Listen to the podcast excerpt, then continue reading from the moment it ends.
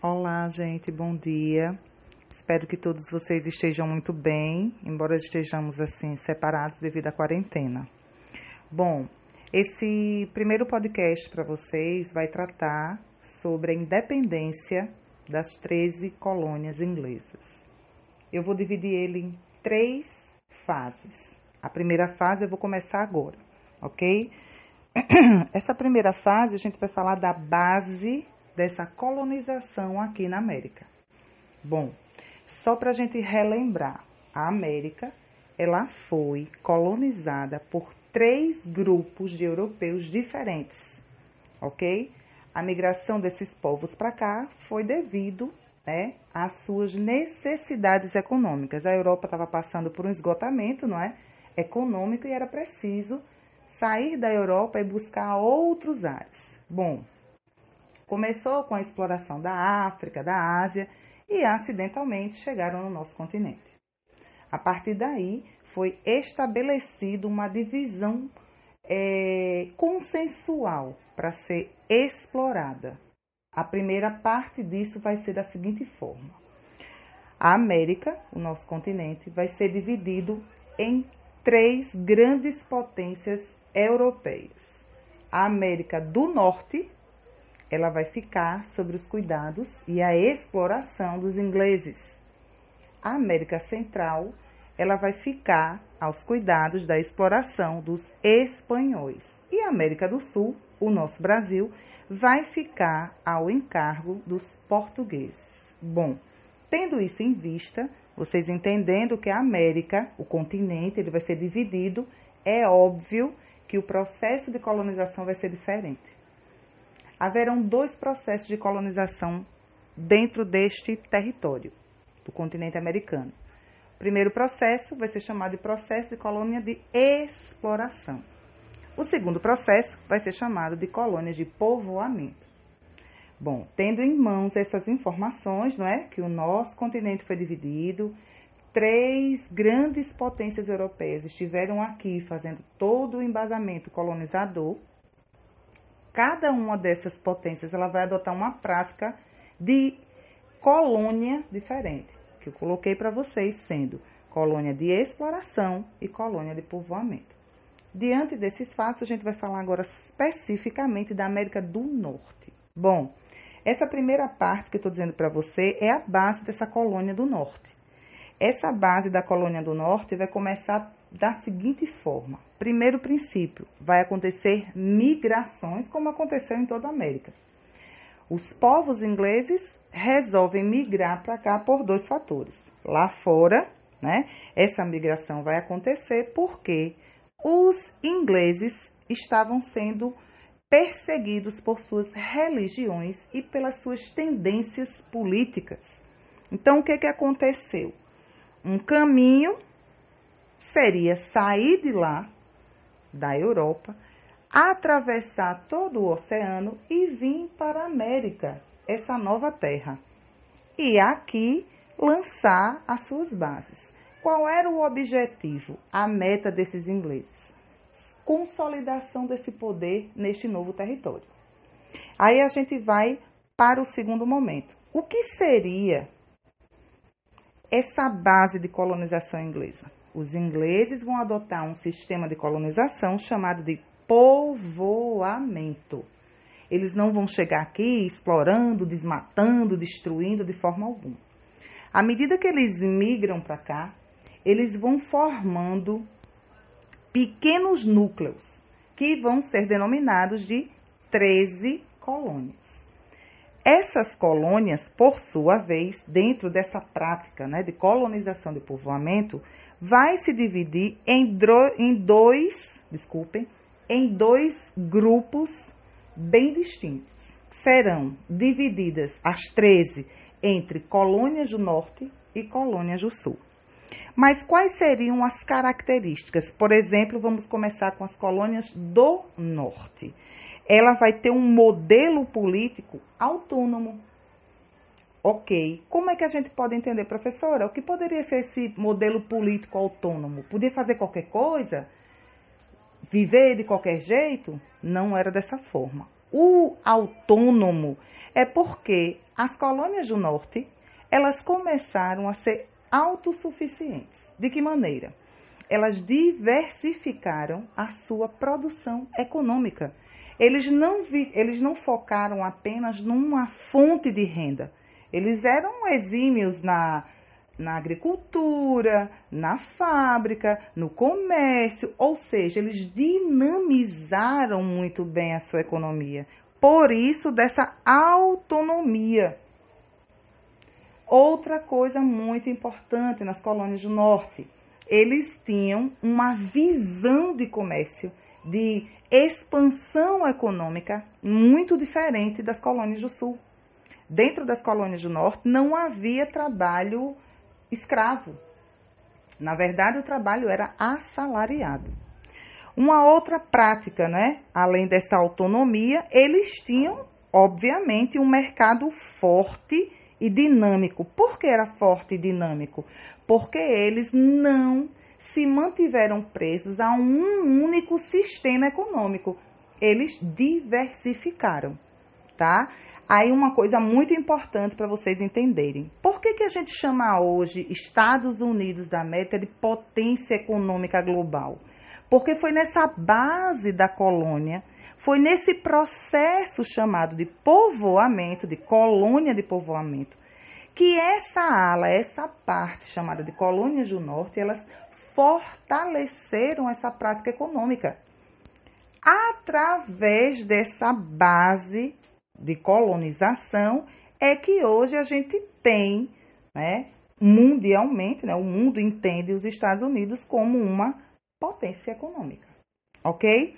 Bom, Agora a gente vai entender um pouquinho sobre o que foram as colônias do Sul. Qual era o modelo? Será que eles também eram de povoamento? Eram. Porém, a prática econômica era diferente. As colônias do Sul, elas estavam preocupadas com latifúndio. O que é o latifúndio? Latifúndio é muita terra, é a propriedade, é a imensidão de terra, não é? Tudo dentro das colônias do sul estavam voltados para essa produção do campo. É, hoje, quais seriam as cidades que eu enquadraria como as antigas colônias do sul? Mississippi, Missouri. Essas são áreas né, que, inclusive, têm uma forte concentração negra devido a esse processo colonizador. Essa fragmentação, a princípio, dentro dos Estados Unidos tá? As colônias do sul, elas eram totalmente voltadas para o latifúndio e a monocultura. Tanto é que a economia, a base da economia das colônias do sul era o sistema plantation. Havia mão de obra escrava e também uma forte dependência do comércio externo. Olha que coisa interessante. Todos estavam dentro do mesmo território chamado de América do Norte, Porém, eles se agruparam economicamente diferenciados. As colônias do Sul, elas se preocuparam somente com a monocultura para poder exportar esse produto, né? que seja a monocultura, exemplo, o milho, a soja, a, o algodão, o açúcar. Eles eram preocupados apenas em sustentar a metrópole, tá? E em contrapartida, aquelas colônias do norte, muito dinâmica, né, de um mercado forte, começou a produzir para também prover essas colônias do sul. Então, as colônias do sul elas eram totalmente dependentes do mercado externo. Tanto os produtos que vinham da Inglaterra para a colônia, quanto aqueles produzidos nas colônias do norte. Bom, até aí a gente não está falando da metrópole, né? A única relação que a gente deu da metrópole é que eles eram os proprietários, né? Eram eles que controlavam ou eles que fundaram, né? Essa base da colonização deste lado de cá continente, ou perdão, do oceano. Mas o que é que aconteceu para que essas 13 colônias conseguissem esse desempenho econômico sem em nenhum momento os ingleses interferirem? Simples. Porque havia um descaso dos ingleses com relação à sua colônia? Primeiro, a princípio, eles tinham interesse no ouro e na prata. Esse, essas eram as riquezas que mantinham as metrópoles europeias. As monarquias europeias, elas dependiam do ouro e da prata. Quando veio para cá essa migração inglesa, eles não entenderam que haveria ouro e prata, eles não perceberam jazidas. Outro fator que deixou eles né, pouco se importando, nenhum interesse naquele momento. Além de não encontrar ouro e prata, eles não viram aqui um mercado que fosse atrativo para o comércio inglês. Eles também não encontraram aqui nenhum produto que naquele momento atendesse ao mercado europeu. Então, por conta destes fatores, eles não tiveram nenhum momento naquela situação, no princípio, nenhum interesse na sua, metro, na sua colônia. Porém, os colonos continuavam enviando seus impostos. Então, o que, que vai acontecer nessa primeira fase, que a gente chama de base da colonização? Tanto as colônias do norte quanto as colônias do sul começaram a fortalecer a sua economia. Ok? Então, esse nosso primeiro momento, essa primeira parte que a gente está entendendo do, da independência das 13 colônias, começa com a sua base colonial.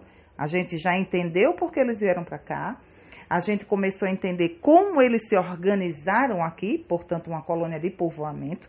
A gente começou a entender a prática política e econômica adotada aqui, sem, no primeiro momento, interferência inglesa. Ok?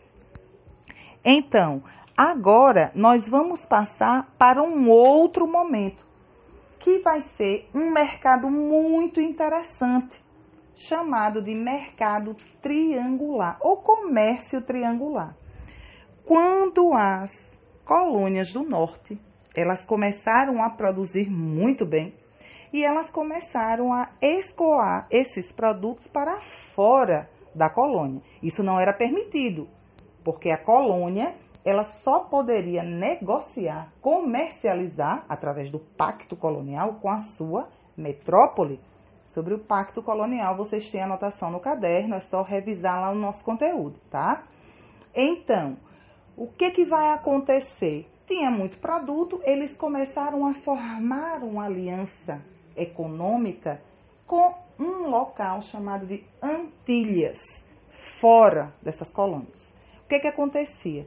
Tinham colônias, por exemplo, as colônias do sul, ela precisava muito de mão de obra escrava tá? Então, as colônias do norte passaram a comercializar fora. Elas produziam rum, que é a cachaça, né? para nós aqui cachaça, lá é chamado de rum, e melaço. Tinha melaço, tinha madeira, tinha rum. Então, eles começaram a usar isso para trocar, comercializar produtos com as Antilhas. Eles iam para as Antilhas e davam um rum como é, moeda de troca em contrapartida, eles traziam os escravos, esses escravos vinham para as colônias do norte e eram vendidos para as colônias do sul, tá? Gerando esse comércio triangular. Porém, é algo muito interessante para a gente observar aí. Esse comércio não era autorizado pela metrópole, ok? Isso era um comércio interno dentro da colônia inglesa com as Antilhas, com a África, com a Ásia, sem que os ingleses estivessem totalmente a par dessa comercialização. Essa primeira parte a gente vai concluir, tá? Eu vou encaminhar para vocês é, uma atividade relacionada a esse primeiro bloco dessas informações. Eu já disponibilizei para vocês um slide completo sobre essa independência. Em seguida, eu vou providenciar para vocês um outro podcast da segunda parte, que aí a gente vai falar do momento em que os ingleses vão começar a se incomodar. É quando os ingleses vão começar a exigir da sua colônia mais dinheiro. Ok? Espero que vocês tenham entendido. Qualquer dúvida que vocês tiverem nessa primeira introdução do nosso conteúdo, vocês podem acessar o meu zap, meu WhatsApp, mandar as dúvidas de vocês ou listar as suas dúvidas e mandar por e-mail, ok? Para vocês eu desejo um bom dia, bons estudos e se tiver dúvidas, pode me chamar. Beijão.